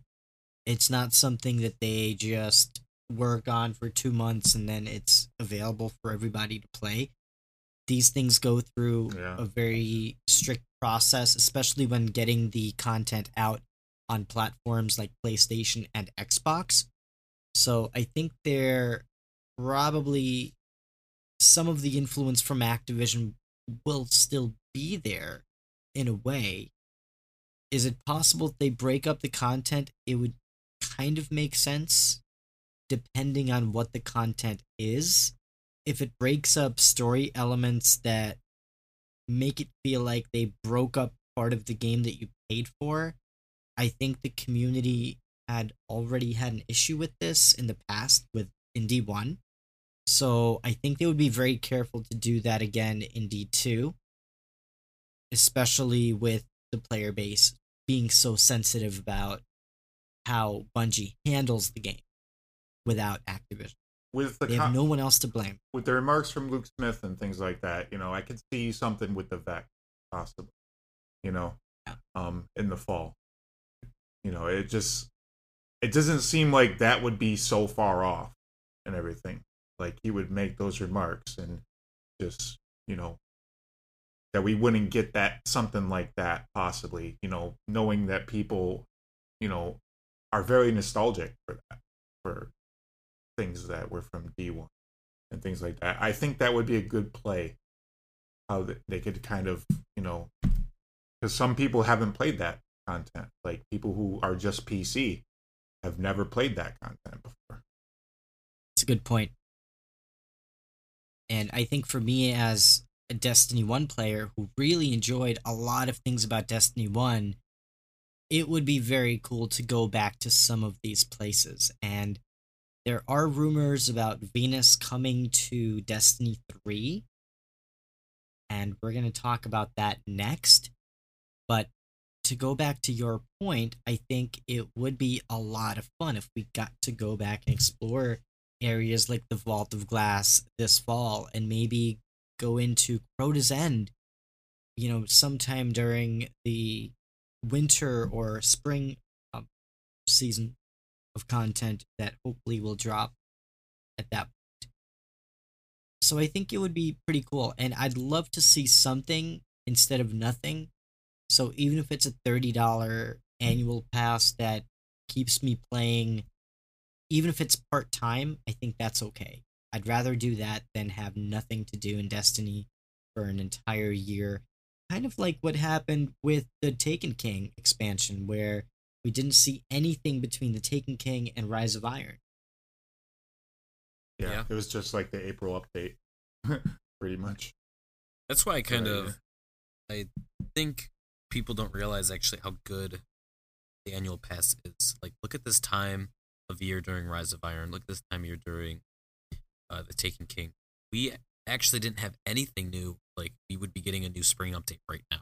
Can you imagine if they drop Forsaken and there hasn't been anything until like this month they're announcing something new coming? Like a few weeks, like a lot of people would have dipped by December. They would have been gone. So I will say one thing. My favorite update in Destiny was the April update after Rise of Iron came out Age of Triumph. when they Age brought back all the yeah. rage. The Age of Triumph. That was my favorite update in the game. Yeah, same. to me that was so special for them to bring back all of those old weapons. And it almost shows us that hey if they brought back an annual pass with destiny 1 content it could work and it would be less work for them to do. And they could reuse some of the assets upgrade them maybe bring on a team like vicarious visions who can bring this content to life on pc and the modern consoles I mean, Devolver has expressed uh, interest. So, is there is there something that you know? Are they big enough to be able to work on something like that? Possibly. Yeah, that's an interesting point. I, I don't know. I know they expressed interest in working with Bungie, and if Devolver Digital, if anybody from that company wants to come on the show and talk to us about their thoughts on this, we'd love to have you come on the show Yeah, and uh, chat with us. those guys So, are yeah, really cool. We're we're fans for sure.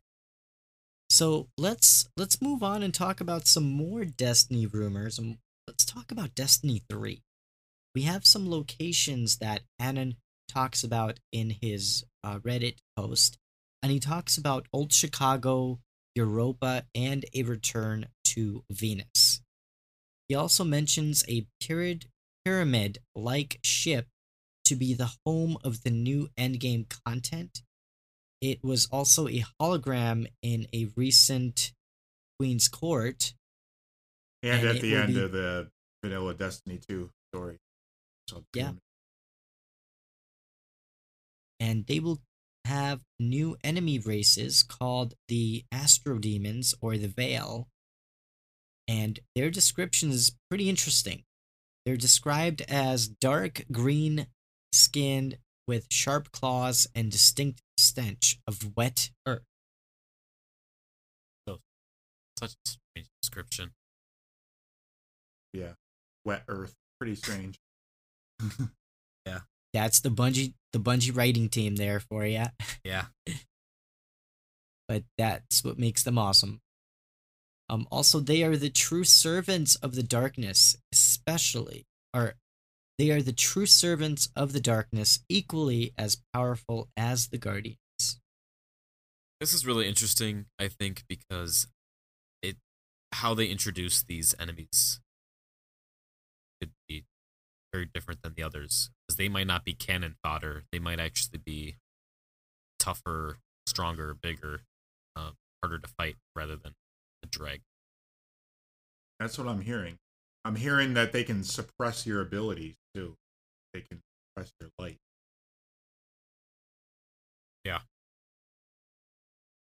That should be interesting. Fight against. I know there's been a big uh contro- controversy, but uh mystery behind one of the concept arts where it shows these moth people. Are you guys familiar with this? I think I seen a glimpse of it. Yeah. So there's a concept art with these moth like people that had wings and they flew and they they just looked like bugs. They had claws. This kind of sounds like the description. I wouldn't be surprised if we kind of s- see a version of this from the concept art back in 20. Yeah, and this could give us like our darkness subclass too. That would be Yeah. awesome. I would love that so much. I'm curious how they would introduce the story for that.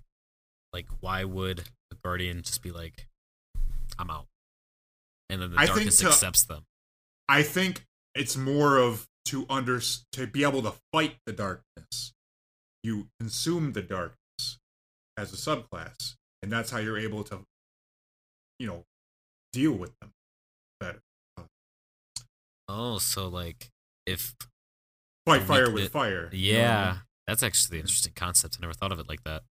yeah. I could see Eris Morn coming back and like helping us with that and everything. Too. Yeah, she you know, she's dabbles already a little bit. she's already like super powerful. Like Yeah. Do you remember when we were stealing Crota's soul in his throne world, and then we started to die, and then she just started humming really weird, like a ritual, and she just teleported us back. And she's like, "Okay, you're fine." And we were just like, "All right, cool." Like, wait, Yeah, she she just ba- teleported us. Like, how did she do that? She And basically like- did the Lilith thing in Borderlands. So- Yeah, exactly. And then she's like, "No problem." I'm like, "What did you just do? how did you do that?" Yeah. Mm-hmm. Yeah, that's Mhm. that's uh really cool. And actually, there is a description of this new game that's being built by Bungie for Destiny 3. Shadow Price, do you want to give me a really hmm. bassy voice and read this description for us? Would this be the story? Yes. Okay, so here's a backdrop here. During the collapse, the god of the veil was slain in a conflict with the light. Since then, the veil has been waiting for the traveler to reawaken so they can siphon its power to resurrect their dead god, according to Anon the Ninth. It looks like the things that I just talked about, like that could be rumored here, uh, darkness themed abilities and subclasses, as one of the things here. So, um, it also looks like open world PV PVE areas like that happened in Planet Side. I think I played that game once. Like, yeah, can you describe that? Like, how does that work? it's basically a huge. It's like a big open world. Basically, that's how Planet Side was, and you're literally having these epic battles, like map all across the map, basically. Like these, you know, all these players are on the, you know, on the map at the same time, and you're fighting enemies, but you're all you're you're fighting, yeah, the darkness enemies, but you're also fighting other, you know, other people stuff too. Mm. So I could see something like that totally happen. That would that would be I, pretty cool. I, I think I think these changes would definitely make the game very different, but in a very, very cool and unique way. yeah, it would make it I think- fresh too, and uh, But I think we could all Yeah, agree and- that they would have to make it right because yeah, the smallest problem with that, people are going to be up in arms. Like the smallest thing. yeah. I mean, there's a lot of people who, when they followed the Activision breakup from Bungie, they're like, you know what? I'm really gonna be watching what happened with Yeah. Destiny Three. Yeah. You know, and it's like that could bring a whole new bunch of people back. You know, if they do it right. Yeah, I think it's a pretty big opportunity for Bungie to bring players back, but also to gain new players who maybe played other games like The Division and they really enjoyed Dark Zone. So they can come into Destiny and experience something that's similar and just refreshes the game and makes it feel fresh. Imagine the time during mm-hmm. the dawning when they first introduced Sparrow Racing right? It was something completely new that we never saw in the game. It felt different and unique and cool and fun. And I think this new open world PvPvE concept could add that element to the game that really gives it that spice if? and makes things interesting. What if space battles? Space battles. Come on, Bungie. Come on. we had we had it in Halo Reach. If it was just one mission, give us space battles. Yeah, they put a lot of time into the mission. Like, that could not have been easy. I mean, for one mission, that's Yeah. Mm-hmm. Yeah, imagine if they created like four maps where you have just space combat Oh between God. guardians, and then they can add gambit style elements to it where you have to pretty much fight your enemies in space and fight bosses. It would that would be very cool. it would be the perfect time for them to do it too, because so many people have been asking for that. And I think the game is also matured enough where they did enough to the game where they can try something new and get away with it. And I think the community really wants for the game to feel fresh again. And I think this would do it. Definitely. also in general just like a space game in any space themed movie, TV show, game, there's always some sort of like space battles, and it's kind of weird that it's out of place in Destiny. Like we saw it with Taken King during the cutscene, which is really cool. But like you would think that stuff would happen more often than we hear about. Yeah, it'd be the perfect opportunity for them to cash in on that. I'm telling you. Like people will flock to the game if they know that's happening. Yeah, that'd be cool. Yeah, and we have a couple more things about Destiny 3 that was revealed to us on Reddit by Anon. And uh, one, Destiny 3 will cater more to hardcore players and will be a much more challenging game than the previous titles. It will also have a much greater RPG element to the game, which I, I think would make it very cool if they did that. This is all speaking to me right here. yeah, as somebody who's played the game since beta of Destiny 1, I can very much relate to having a more hardcore game. Having a game that's not catered to the casual players like what we got with Vanilla Destiny 2. I would rather see a more RPG based game where there is much more detailed progression to the game. And I think they still have to figure out the light leveling and the power leveling uh, system within the game. But once they do that, I think they have something very unique and very special and different from all other RPGs. And I think that could be their big selling point. Yeah, because let's be honest, that that's going to change as far as I believe the light level, how the how we level, and how we progress. Oh, I agree. It has to change, and I think they have expressed disinterest in the current system. They they know that it's broken, but they can't really do a whole lot to fix it at this time. So it's gonna have to be what it is until they are able to make more substantial changes. And unfortunately, this may not come until Destiny 3. Yeah, I see the UI undergoing a huge facelift and everything too. Sure. Yeah. And we can expect Destiny 3 in fall of 2020. Do you guys have any thoughts on uh, these changes or these rumors or the release date that was predicted? So, I'm probably just as hardcore as you guys are. Um, I I grinded a lot. I I would wake up early in the morning, um, play Forsaken when it first came out. Like I, it was a great time. Um, it really catered to hardcore on release and kind of faded out into a little bit of both uh, uh, hardcore and casual. But at the same time, I hope Destiny Three doesn't totally go hardcore because I know a lot of people um, that I've met who say that they play like three hours every day, two hours every day, and they're probably not even the most casual, and they sometimes feel overwhelmed by certain things. So I'm not saying that they shouldn't make it hard, but I am saying there are certain things that they could do to make it so those players still feel like they get something out of it. Um, I know on last week's or two two weeks ago podcast, you guys were talking about the Iron Burden, how it lo- or how it or what was it called, the one that boosts you by hundred levels.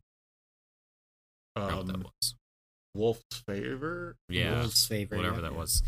I know you guys were speaking uh, sort of negative about it, but I have a friend. It's light level 600, 610. He always wanted to play Iron Banner, but never could. And he wanted the weapons because he was like, "This is a way to level up, but I can't because everyone just destroys me. I don't do any damage." He was able to do that, still work on his bounties, and he actually leveled up quite a bit from that. And with like these power surge bounties, he's up to 660, and he's finally able to play new content with us. So there's certain things like that they could do that wouldn't totally break everything. Um, I hope that they don't totally swing the pendulum where players actually fall out. Destiny. I hope that they can still find a place for those players and make it even more hardcore for those people like us who.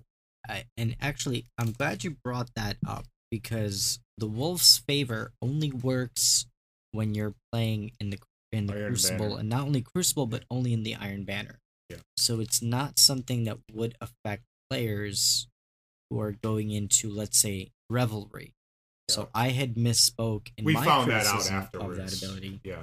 But it, yeah, it is something that we did find out after the fact. And looking back at it, if it does make Iron Banner more accessible to more players, I'm not against that idea. I think that making the game more accessible to more people is always a good thing.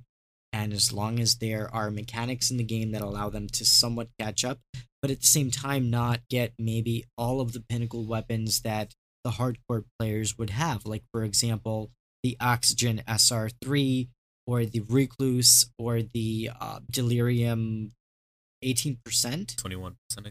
21%. Damn it, Bobby. Damn it, Bobby. Delirium 21%. Um, so there are going to be those rare weapons like those and Thousand Voices. Still don't have it, so I'll keep you guys up to date. Hopefully next week I get it. Yeah. Like, And um, just like in D1 where they had like uh, you know, difficulty setting. Like they had like Yes. cer- yes. you know, something like that, you know, like normal, heroic, and legendary. Kind of like how they Yeah. did in Halo. Yeah. So, looking back at the annual pass in the form that it is in today, what do you guys think about the annual pass? I think it serves the type of player who wants to extend their destiny fun, you know, during times where big expansions can't be released. Um, I think it does what it's supposed to do. You know, it's like um, I'm enjoying Season of the Drifter. Um, just like Protheon said before, I'm not like playing it every day. I'm playing it very, you know, I would say partially casual. Yeah, same. I think I've been playing the game much more casually this season. I think that there are a number of things that I really like about this season. I do wish that we went into the tower and it felt fresh and new and the Vanguard had new stuff and you know every vendor had new things for you to chase after and I wish for Destiny to come back to that because those were almost the good times when the game felt exciting and fun. And I really wish that they can bring back some of these elements into the annual pass. So that's one piece of criticism that I have for it, besides the fact that we haven't gotten any new strikes. I wish that we did because that would make the game more fun. Along with what we have so far, I think this would be the sweet spot that I know they can they can do and I hope other people are as passionate about these changes and want these changes to come to the game enough for them to hopefully introduce them into future annual pass type releases. Yeah, I think I think they have learned how like they, they know the some good things with the pass, they know some bad things with the annual pass. That's why I was kind of saying earlier. I I think they'll I think they'll do it pretty well for what supposedly this might be the last year of Destiny 2. I think that they could do it pretty well um, as long as they listen to that feedback and think they can get it right. I really do. No, seeing that also too that this was their first attempt at the annual pass. you Yeah. know. Now, do you guys think that Destiny can keep the player base playing the game going into the fall season, especially with games like Borderlands 3 coming out in September and Halo Master Chief Collection being announced for the PC? Or do you think some players will move away from Destiny for maybe a year or two until Destiny 3 is out? I think some people will, and some people, you know, because people are going to split their time. I feel like I they're going to come back when there's new content that's interesting like, say, you know, some say some people don't like Gambit, so they wouldn't see this content drop as very fun and rewarding, worth playing. But say they like something better with like, oh, there's these really cool new PVE activities that you know are really enjoyable or PvP, you know, or they introduce like six new maps in PvP, and it's like, oh, let's go back in there and, and grind. or some new stripes. Yeah, I think I think it'll be interesting to see what Bungie does going forward with the fall expansion or annual pass 2.0 whatever will come this fall. I'm pretty excited to play. I'm excited for Season of the Opulence and to get a chance to play another raid. And uh, that's going to be really exciting. And it's going to be interesting to see what they do with the Leviathan and how they can revitalize that area to make it more fun going into the summer and keep us in the game and enjoying it uh, even if it's not full time even if it's not with us spending all of our time playing destiny This might sound odd to say, but I think if these rumors are true, this is actually a really good thing for um, Bungie that Borderlands 3 is coming out in September. Um, it gives them it gives them some time, I guess you could say, um, if players are going to move away, that their next big title coming out, which would hopefully be fall 2020, actually won't have as much competition as like Borderlands. Like imagine if they were releasing another Forsaken sized expansion this fall with Borderlands 3. That would be a big decision maker for a lot of people of what to play. For this, they might be like, well, I'll play a little bit of Destiny, but I'm going to play a lot of Borderlands 3. And then, you kind of know what I mean? Like, I think this is an overall good thing mm-hmm. for them, actually. Yeah, I do see what you mean. Yeah, and that's that's kind of how I feel because I love Borderlands and I've played that game since the very first game that came out and I absolutely loved it. It was one of my favorite co-op games to this day actually. And I got a chance to play through Borderlands 2 lately and I've been having so much fun in that game, especially with the new remaster update that came out. So it it's fun to go back and play with your friends and there's so many weapons to chase after and it's almost like it it feels fresh to play something new rather than grinding out the same thing and you can either be upset with Bungie for not releasing more content or you can be understanding of the situation and realize that they're doing the best they can with the time and with the resources that they have and I appreciate that about them. There are things that I really love about this season, especially the lore, and I really like the changes that are coming to Gambit, and they're continuing to refine it and make it better. So I'm excited to see where this goes. I hope they do more with PvP and the Crucible because I did enjoy playing Crucible a lot more in D1 than I do in D2. So I think there is much work to be done in that area. But at the same time, as you guys mentioned, it's okay to play other games. It's okay to take breaks. There are other games that deserve our time, and we should play other things. And come back and play Destiny whenever new content is out. Play through the seasonal content, but come in with the proper expectation knowing that you're not going to get a larger expansion for a little bit of time as they ramp up to bring Destiny 3 to life. Yeah, yeah. I mean, you know, because Borderlands, they it was like the looter shooter. You know, that that put the looter shooters on the map. Yeah, and I'm so excited to get you into the Borderlands series. And you actually just purchased the first Borderlands, right? And you're going to be getting the enhanced edition with that purchase. Yeah, I already downloaded it all. Very cool. Ready to go. So I'm I'm excited to play that and it's it's going to be interesting to play not only Destiny but play other games that are coming out like maybe oh I don't know Metroid Prime Trilogy I was just thinking. and there's going to be a Pokemon game coming out at the end of the year. So there's a lot of stuff for us to do. And speaking of which, I do have to end this episode at some point because I have some Pokemon to play.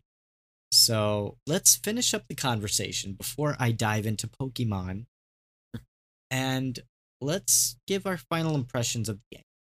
Is there anything that you guys want to share with the developers that can help them to either give us a better annual pass in in the future or some of the things that you really love about this annual pass that you think they should continue to do for future seasons. Yeah, so just like what Shadow said, um, they're bringing they are bringing us back to play.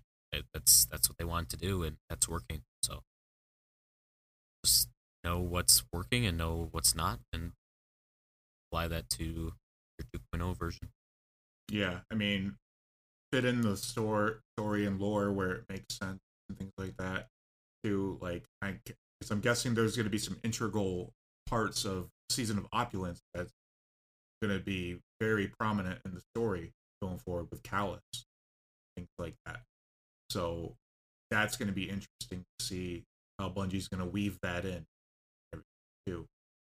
I don't trust that guy. I think he's still messing with us. He's testing us. There's something going on with that guy. I don't know. According to those leaks, we're going to be buddy buddy again. We're going to still going to be buddy buddies in Destiny Three. They're going to be on our side.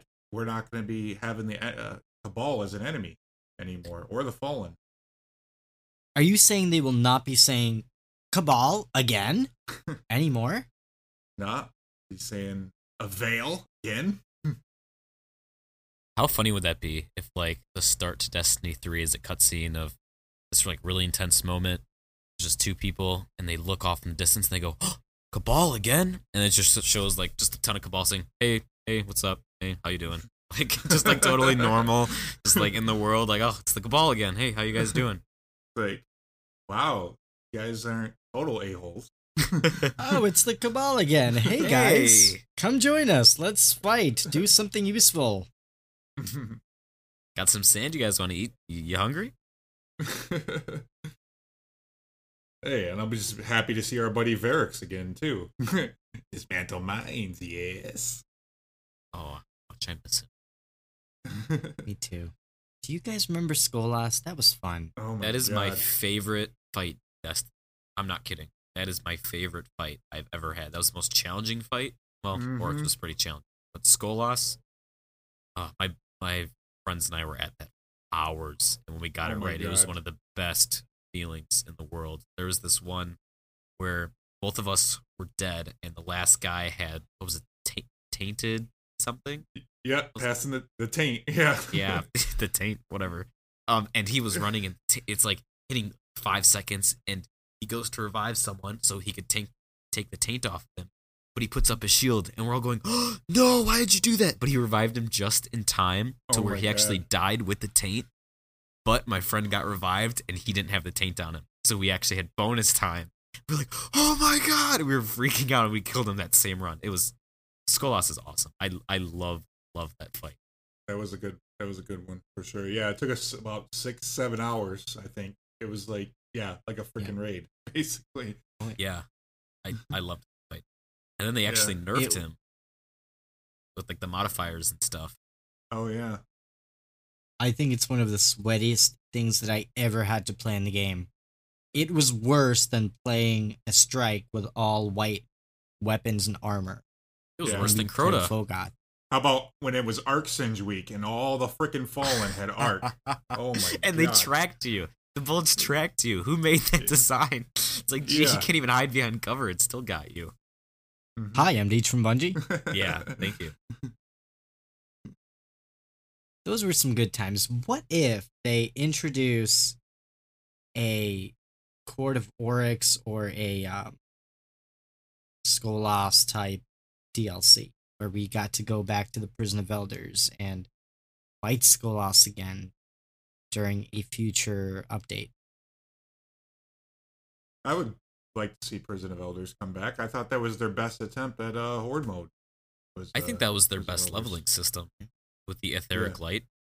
Um, I- And if you think about it, they kind of already made those assets because we have a strike that's kind of themed around the Prison of Elders, no?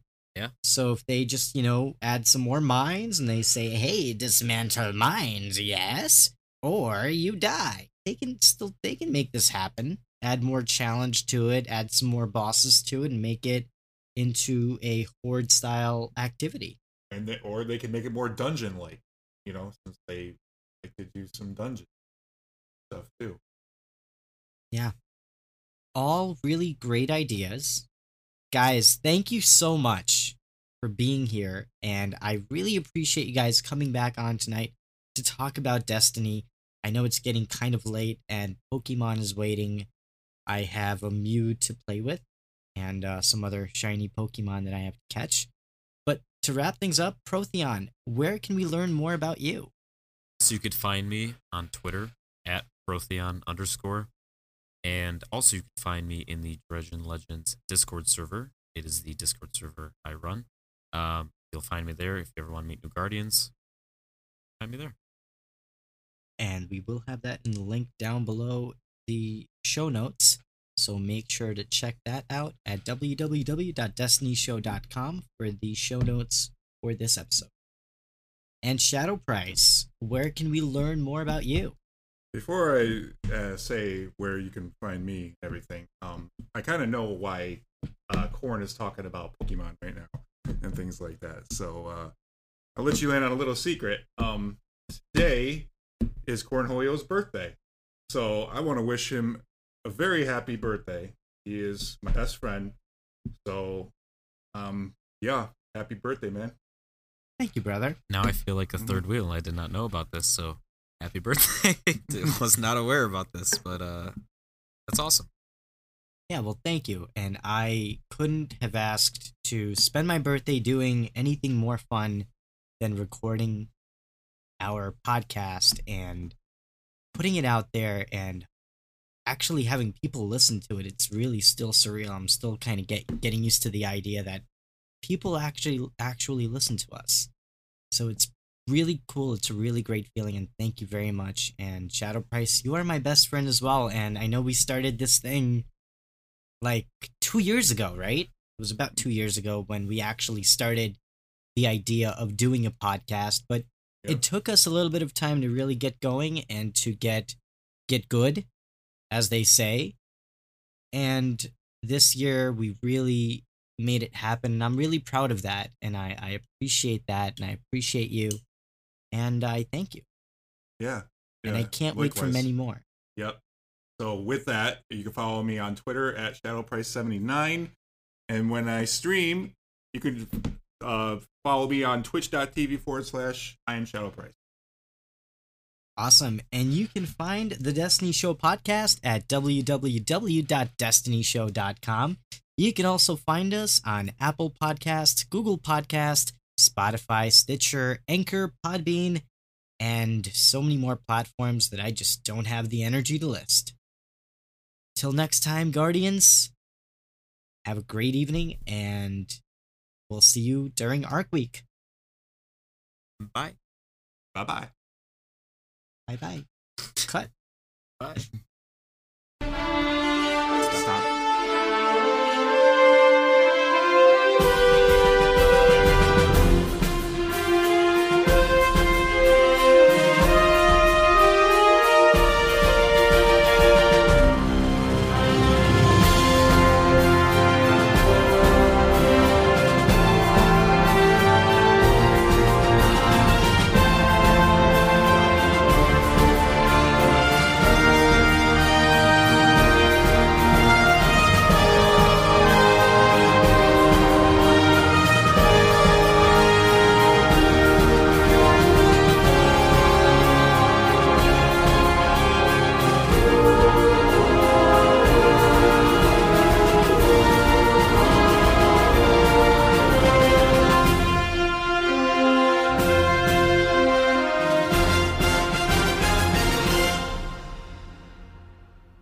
Recording.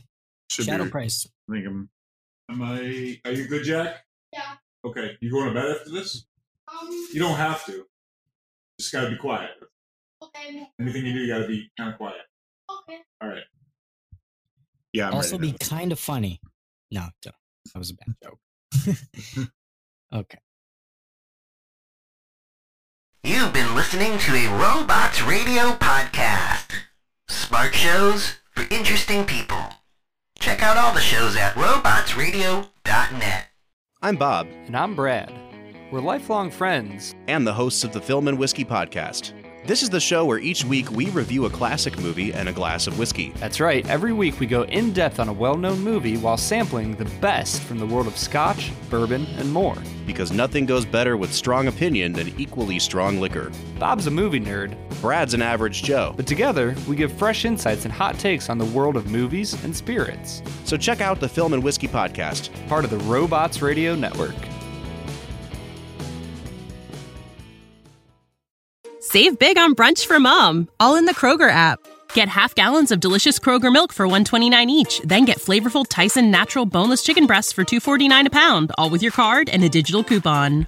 Shop these deals at your local Kroger today or tap the screen now to download the Kroger app to save big today. Kroger, fresh for everyone. Prices and product availability subject to change. Restrictions apply. See site for details.